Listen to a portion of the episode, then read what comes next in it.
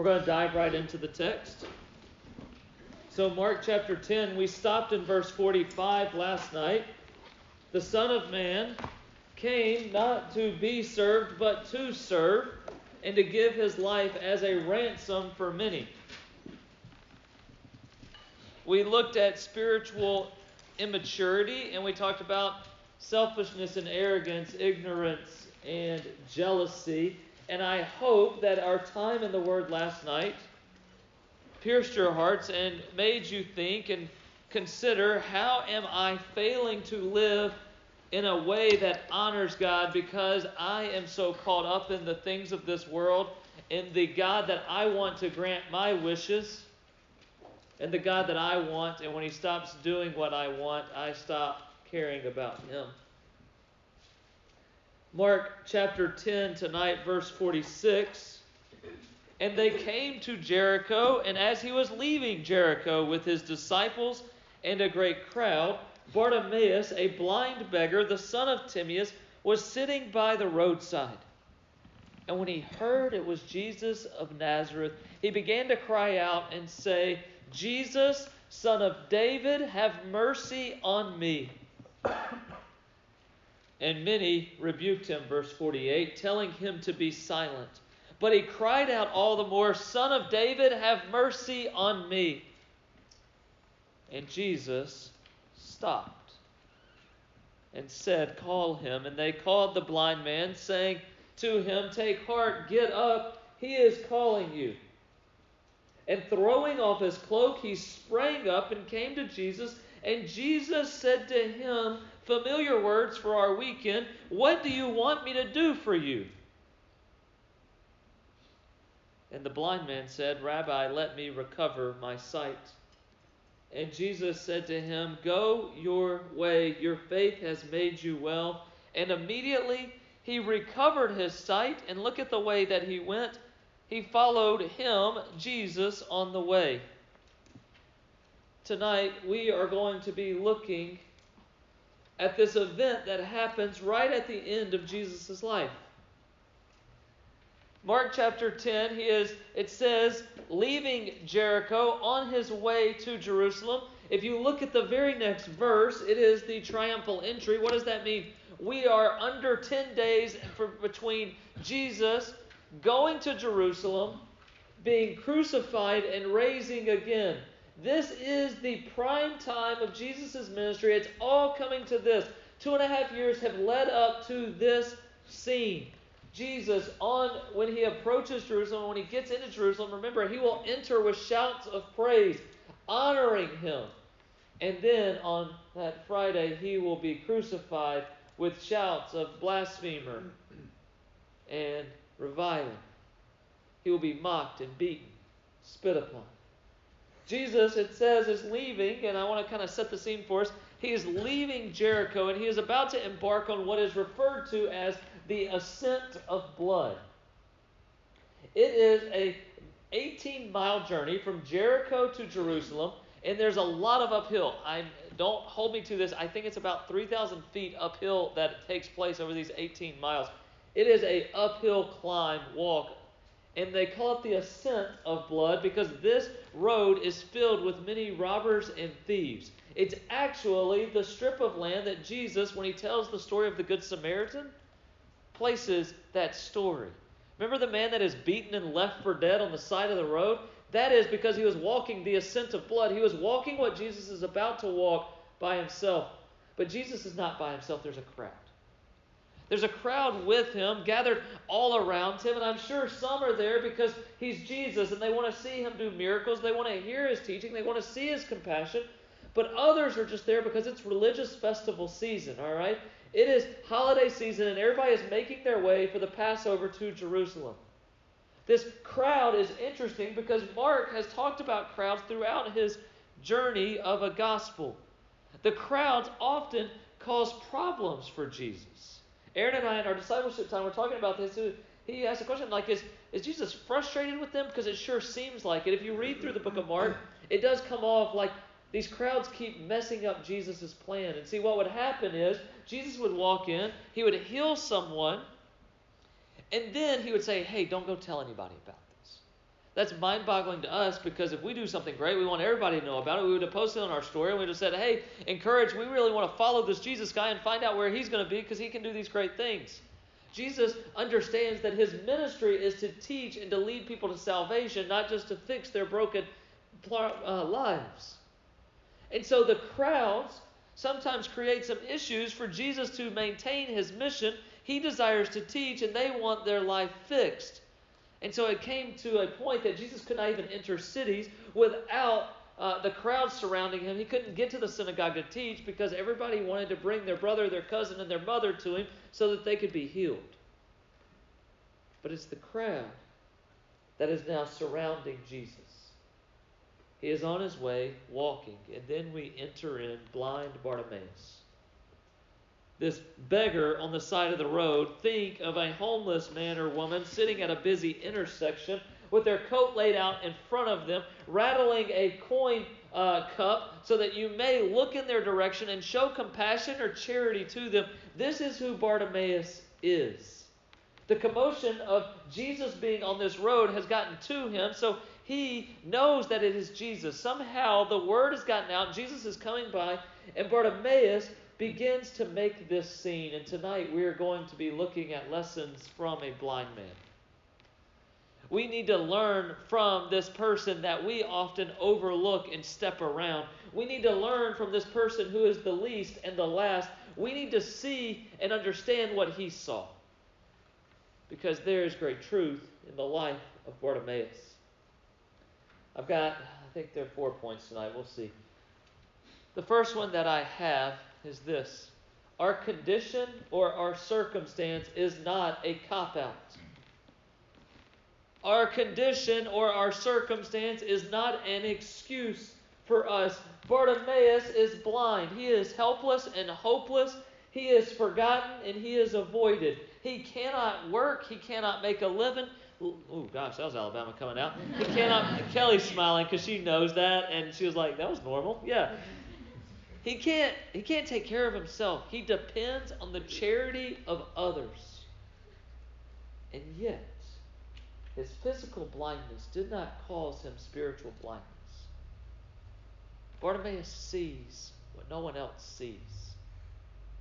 The crowd that all have great vision look at Jesus as maybe a miracle worker, a great teacher, a guy that's controversial, so we want to watch a guy that we need to question on his theology, but it is the blind man who sees Jesus for who he is. He can see past what all of the commotion is about, and he sees Jesus. Here's how we know.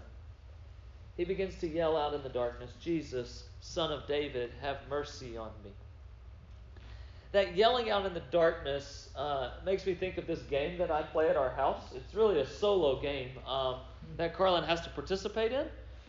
Um, what happens is maybe it's late at night or uh, something, and I'm in the kitchen and the lights are off, and then Carlin comes into the kitchen. And so what I do is I either duck down behind the cabinets or I step into the pantry where she can't see me, or maybe it's in the hallway and I get into a room so that when she walks by, I jump out and scare her. Do we? This is a game we play. Yeah. Yeah, yeah. It's a single player game, um, but others are included. Uh, the what's interesting though is that because I've gotten so good at the game and Carlin has caught on, that there are times now where she suspects that I am in there. So she walks into the room, into the darkness, and before she's you know really able to go all the way in, she goes, Jordan, I know you're in there. Don't try to scare me. It's not going to work. I know where you are. Don't do it. And so she's just calling out, looking to either side, going, Jordan, I don't see you, but you just need to stop. And then there are these special days where I'm not even in that room and she thinks I am. And she, in the darkness, is just calling out to either side of the room Jordan, this isn't funny, okay? you just need to come out and let's just not even play. Bartimaeus is sitting there with complete darkness and yelling out, not knowing where Jesus is, but knowing he needs to get his voice heard. Jesus, Son of David, have mercy on me. Into the darkness, he is crying out, yelling out, Jesus, Son of David, have mercy on me. Now, some of you are probably sitting there going, Bartimaeus might be a little confused right now. Because Jesus is the son of Mary and Joseph, not the son of David. And you may be going, I think, Bartimaeus, you've gotten your Jesuses confused here. But that's not the case. See, Bartimaeus understands and begins to place this modern day teacher, Jesus of Nazareth, with the prophesied king that was to come from the lineage of David. In 2 Samuel chapter 7, there is a promise, a covenant made to David that says, You, the king, are going to have an offspring that I send you, a son of mine that will come and that will sit and reign on my throne forever. And Bartimaeus understands Jesus to be this sent one, the Messiah, the one who will reign as the king of Israel. And Bartimaeus connects then that the one who is sent by God can do the things of God or be like God. So he can set captives free, he can overcome darkness, he can recover my sight. Not being able to physically see did not limit Bartimaeus in any way to see the obvious truth in his midst that Jesus is the sent one. And so he begins to cry out, Have mercy on me. Act with the compassion of God towards me. Show me the love, the mercy, and the kindness of God because you have it in you. Here's my first question tonight for us what circumstances do you deem impossible for God to remedy? What situations are you wallowing in that you deny that God can work? What condition do you carry that you think is too great for God? What circumstance is blinding you from God? See, I fear that in our spiritual darkness, we do not see that God is walking down the road saying, What do you want me to do for you? And so we make our excuses based on our conditions. The second thing that we have, and I'm not really good at my points being parallel in any way tonight, so just write them down and just go with it. I didn't have that time and nor creativity this week. The second one is persist, persist, persist. Figured we should write it three times. One of them's going to rhyme, so just hold on for that one. that one, I guess, rhymes, but. Verse 48 And many rebuked him. The crowd is tired of Bartimaeus. They rebuked him and told him to shut up. The crowd is jaded by the plight of the people all around them, and they are numb to the I mean to the idea that a beggar is on the side of the road. So much so that they prefer him be quiet than for him to be healed.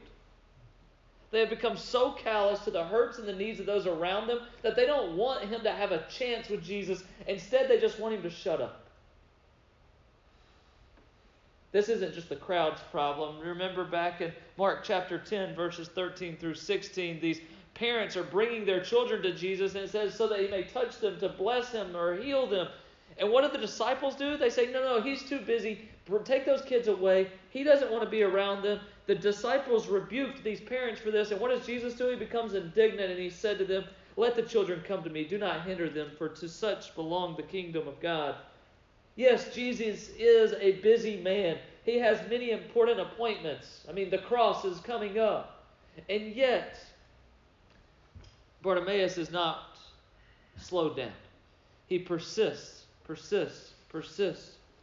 He cries out all the more in the face of their rebukes Jesus, son of David, have mercy on me. Have mercy on me. The opinions of men paled in comparison to the opportunity that he had at hand. Jesus is walking down the road. Jesus can heal me. Jesus can save me. I don't care what scene I make. I don't care what others think. I'm not missing this opportunity because Jesus is more powerful and better than everything else. I'm not going to let him pass me by.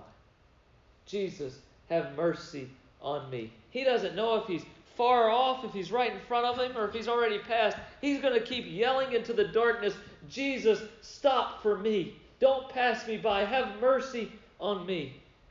The question I have in this section is what in your life quiets you from calling out to Jesus?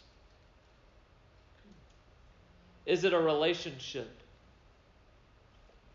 Be it a boyfriend or a girlfriend who discourages your faith? Is it roommates or friends who complain every time that you choose to be a part of a small group or you're going away or stepping out of doing what they're doing? Is it parents who are so confused by the fact that you are wanting to follow God rather than pursue the major they had set up for you? What are the things that are quieting you and rebuking you and telling you to shut up when you're saying, hey, I want to talk about Jesus? What are the enemies to your faithfulness? Because we all have them. Maybe it's internal, pride, or selfishness. But for a lot of us, it's external. People who literally discourage us,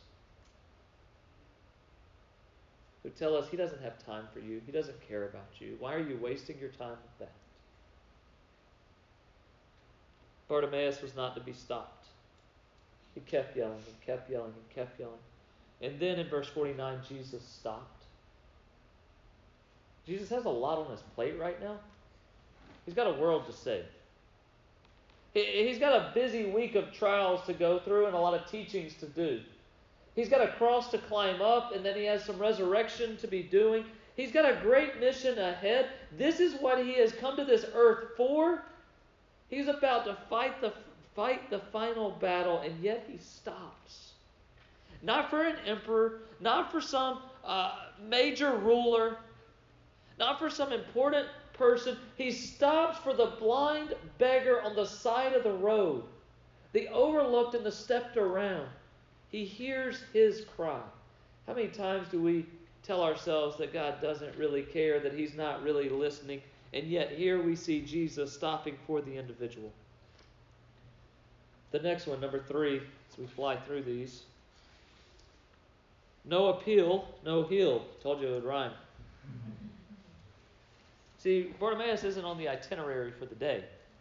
It's not in Jesus's day planner or on his calendar. Hey, when we get to this place, there's going to be somebody that we need to talk to.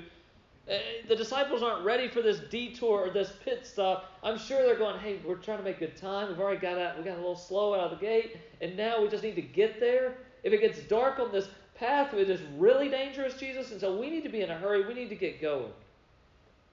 And yet, Jesus stops.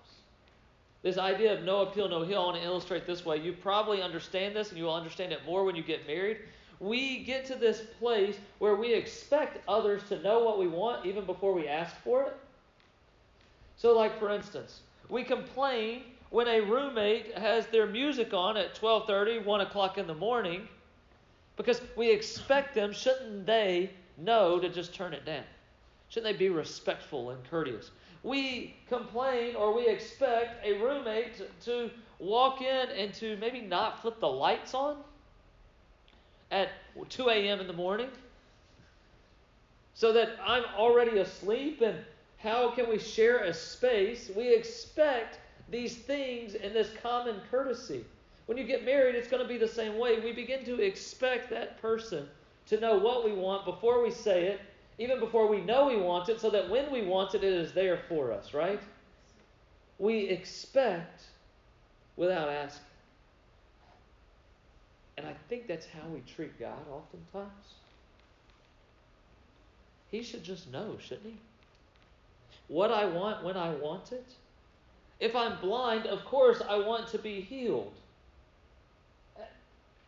Part of me wonders, you know, there's this this idea that could have sat in Bartimaeus where he just sits on the side of the road and he goes, Well, if Jesus is really Jesus, if he's really good, if he's really loving, if he's really kind, if he's really compassionate, then he's going to know that I want to be healed. So I'm going to sit here and put him to the test. I'm going to sit here and see if he's actually going to do it. And so we put God into this box of going, I expect you to work even before I ask you to work. I wonder how many blind men and women in Jesus' day remained blind because they just sat on the side of the road rather than calling out. I fear how many broken people sit in our midst because they expect God to work and they don't request God to work. How many addicted and hurting and lonely and frustrated people are sitting around us or are in our environments throughout the week because they expect God to work, but they've never taken the time to humbly ask Him to work. No appeal, no heal.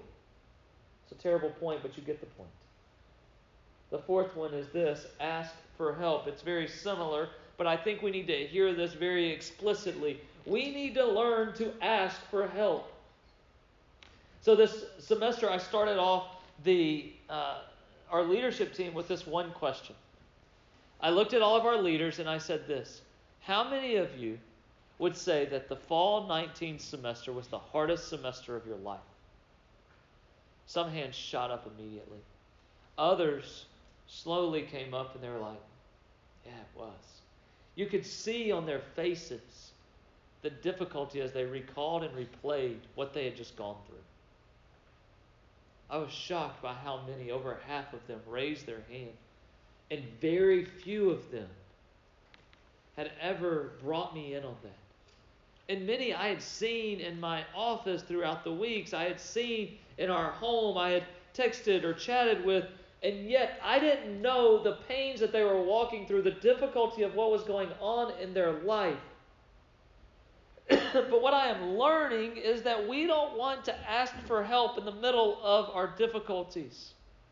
I taught this back in August to our whole church that we need to learn uh, to be willing to be carried to Jesus at times. There's this story of the paralytic. Remember, he has four friends that carry him and lower him down from a roof. If I'm being honest, I would have told my friends, ah, let's just not worry about it. That's too much to ask of you. When they get to the house and it's full and they can't even get to Jesus, I'd have been like, we tried, guys. We gave it the best effort. It's just not going to be our day. Maybe Jesus will walk by one other day. And then they go up on the roof and they lower him down. See, I think we're too prideful to allow others to do that for us. The, one of the things that I taught in that, and it's just been a truth that I really do believe, is that we really like to be a prayer and we absolutely hate to be a prayer request for any real things. We don't mind sharing about an aunt and uncle some far off that has a, a, a surgery coming up, you know, just to something cosmetic. No, we don't mind just saying, well, my roommate's kind of struggling through this. But to say that I am hurting and I am in need of anything, See, our three wishes last night revealed this, right? We don't want dependency on God, we want total independence. And then when we do ask, we ask in such generalized and simplified and covert language that we're afraid to even say what we need. See, here's how it goes God, will you help me with purity? Instead of saying, God, I'm addicted to pornography and I can't get out of it. We say, God, I, I just need to love better those around me. Instead of saying, my anger and bitterness has ruined my relationship with my roommate, and I am that fault. Uh, we say, uh, God, forgive my debts, you know, but we never admit, here is how I have sinned against you, God, and list out explicitly the things that we have done that are unholy and unrighteous. We carry that into a small group and we say, hey, will you guys pray for my dad? And we don't say, because I feel completely abandoned by him and I don't know what to do. We say, hey, will you pray for my roommate or my friend or my sibling? They're just going through a hard time and not, I don't know where they are in the church with salvation, where they are with community, and their life is in complete shambles, and I, I can't admit that to you guys. And so we generalize and simplify. We don't want to be honest. And I love what Jesus says. It's the same question we saw last night. He says, What do you want from me? I'm sure the crowd was a little puzzled, right? Well, he's blind, Jesus. You've been pretty good at reading minds. You've been pretty adept in all of these things throughout your ministry. Can't you uh, notice this one? And yet, I think Jesus is making him state it explicitly. What do you want from me? Even to the brothers last night, he says that. What do you want from me? What can I do for you? And Bartimaeus says, Rabbi. He uses actually a stronger term in the Greek than just teacher. It's more my Lord. He says, Rabbi, recover my sight. Let me recover my sight. I love how New Living translates it. I want to see. Are we ever that honest with God? I want to see. I, I want a job. I need some money. I don't know how to handle this. I need friends. Our final point tonight is this. We can, we need to appeal, we need to ask, we need to persist, but we've got to also trust the one we're asking. I fear for too many times that we just throw something out and hope it works, but Bartimaeus is seen trusting. Jesus says, Your faith has made you well, verse 52. The faith of the person of Bartimaeus here is what heals him. A lack of faith necessarily or necessitates maybe a lack of healing, right? I am not calling for this name it or claim it theology, that if you just say it, God will make it happen. That if you believe enough and hard enough, then whatever you ask works. No, God is not the genie. We talked about that last night. He's not going to act against his character or against his nature. He's not going to just fulfill your sinful desires. But faith does work. And I was confused by this point where it says that he throws off his cloak. I don't know if any of you saw that. He throws off his cloak and he springs up and runs to Jesus or goes to Jesus. What is that? his cloak would have been laid out in front of him as he sat on the ground. In a modern day way, it would have been his guitar case sitting out in front of him or his Folgers can, you know, like collecting for him all the charity of the people. And when he hears Jesus is calling him, he throws it off. Why? He doesn't need that anymore. He's no longer dependent on those things because Jesus is about to transform his life. He fully believes when he hears that Jesus is calling him that his life is radically going to be different, and he doesn't need what's sitting on that cloak anymore because he is going to be changed forever now. So he throws it off and he goes to Jesus. It's interesting that it seems like Jesus answers Bartimaeus, but he didn't the brothers. He asked him the same thing. Why? What do you want from me? The brothers asked for something selfish. Bartimaeus, I mean, he's asking for healing. It seems what somewhat selfish. Here's where I see the difference. The brothers are desiring power and prestige for themselves, to rule and to reign over others. Bartimaeus is asking for Jesus to show him the compassion that God shows to those that are hurting in need of healing. He makes his request fit within the parameters of how God desires to act. He's not asking, God, give me a billion dollars. He's saying, God, give me my daily bread. God, take care of me as you promise that you will. If you get nothing else from this weekend, I hope that this phrase sticks with you. God can, will, and wants to work for your good and for His glory. I fear that many of us struggle to believe that. God can, will, and wants to work for your good and His glory. God can.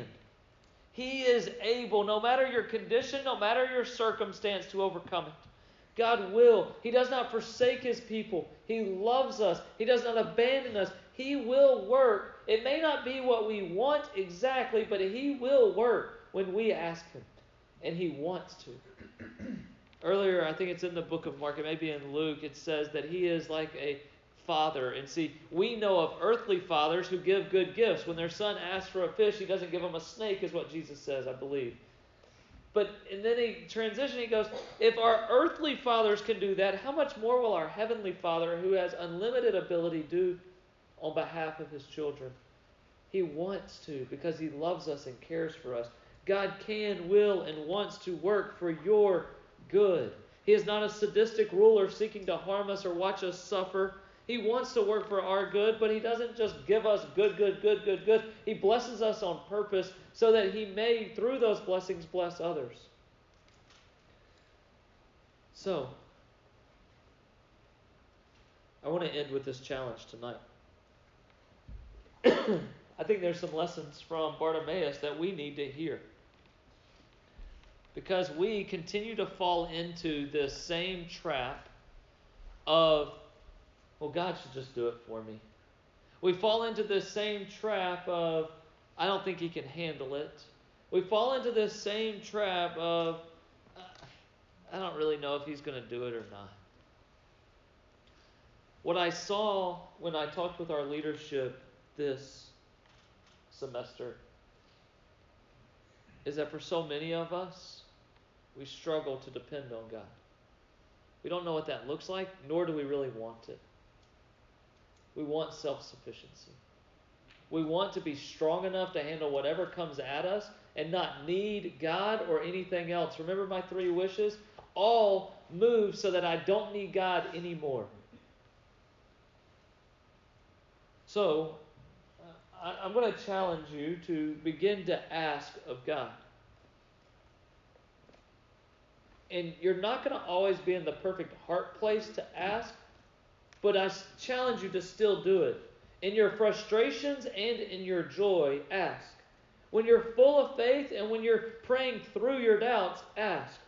When you need sight in the darkness or sound in the silence, you need to ask when you need directions in your wandering, when you need courage to step out of the comfort that you're sitting in, when you need strength when that you are spent, when you need boldness because you have great fears, when you need faith because of your doubts, when you need answers in the mystery, ask. Let's get them a little more personal. Ask for presence in your loneliness. Ask for peace in your anxiety. Ask for rest in your hurry and a breath in your busy because we all are feeling that. I know that you guys are walking through a lot of serious and difficult things. School, if that's all that it was, would be hard enough for so many. Just keeping up and doing the grades and doing the homework and passing the tests. But then you throw on top of that, well, I need to do good enough in this so that I can get the job. Then you throw on top of that the, uh, the way all of your other friends seem to be doing so much better. Then you throw on top of that expectations that your brother or sister created. Then you throw on top of that that your parents expect or they have this uh, goal for you. Then you throw on top of that that you need to work because you don't have a way to pay for school, maybe like others can, and so you need to figure out a way to sustain yourself. Then you throw on top of that that you now have signed up for responsibilities because not only do you need to be involved in church, but you need to be involved in certain social clubs or whatever the ones they call them, the uh, academic clubs. I can't know what they call it right this second. I've got to be a part of these things because if I'm not in this society, then I can't get into this master school. And if I can't get into this master school, then why am I even here? And then on top of all of this, you have the normal hurts of being an 18 to 22 year old. You throw on top of that the normal hurts of having a family. You throw on top of that trying to live with some stranger who comes from a different family that you do. And all of these things compound into these real and painful and deep hurts. And you don't know where to turn and you're fighting alone. And then you throw on top of that mental illness that is just dominating the college campus right now. And we put our hopes that maybe this will work, but it doesn't seem to. And I don't know where to turn. And our hope begins to shrink the light begins to dim. And the pains of life begin to get so great that we don't even know what to do. Our whole college experience feels like a great disappointment.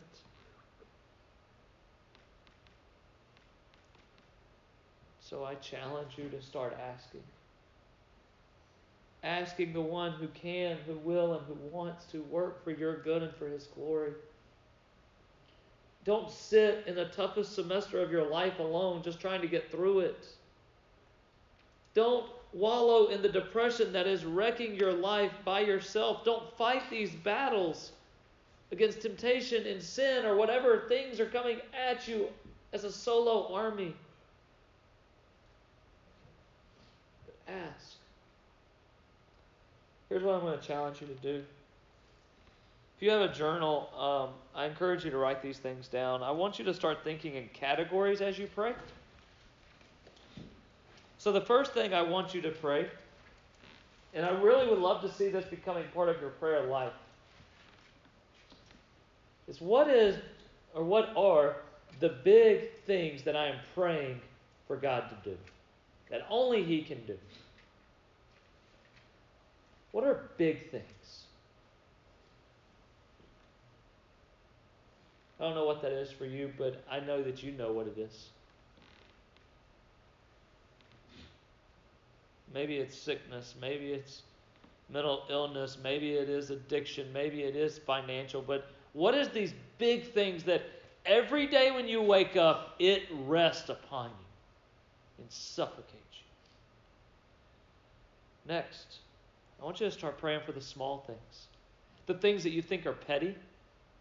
The things that you think are not that big of a deal, but you realize they are just draining you. They are sucking the life out of you because these small things continue to rear their ugly heads. Maybe it is every time you walk in to your dorm, there is a backpack right where you want to step, and you just can't get over that. What are these small things that are just robbing you? Third thing I want you to start praying for is what's a sin in your life that you need God to work through? You've tried to fight it alone. Is it jealousy? Is it arrogance? Is it selfishness? Is it gossip? Is it slander? Is it discouragement of others? Is it uh, immorality or vulgarity? I don't know what it is for you, but what is a sin that you've got to be honest and say, God, I need you to work? I've been trying this alone. The final category that I have right now, and you can always add more because I think categorical praying causes us to go, okay, yeah, I do need to be thinking big. I do need to be thinking small. I do need to be thinking about sin. The final one I have is who's a person you need to be praying for?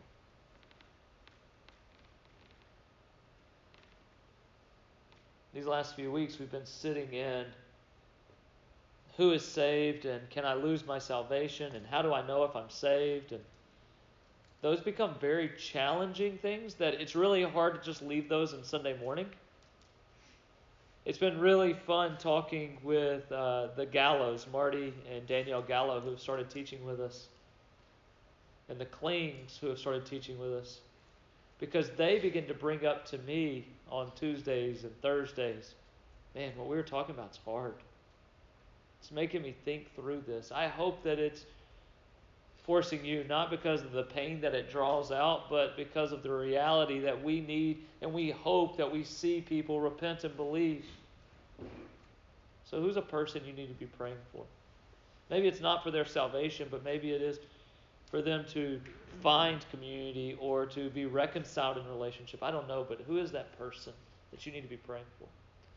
I think if you will take these moments to categorically pray, it will help us to understand and help us to start being honest with our God about what we need Him to do. Because I'm tired of us just saying, God, will you fix my life? I truly believe that when Jesus has asked in the past two nights, What do you want me to do for you? I think He asked us the same thing, and I don't think we answer it very well.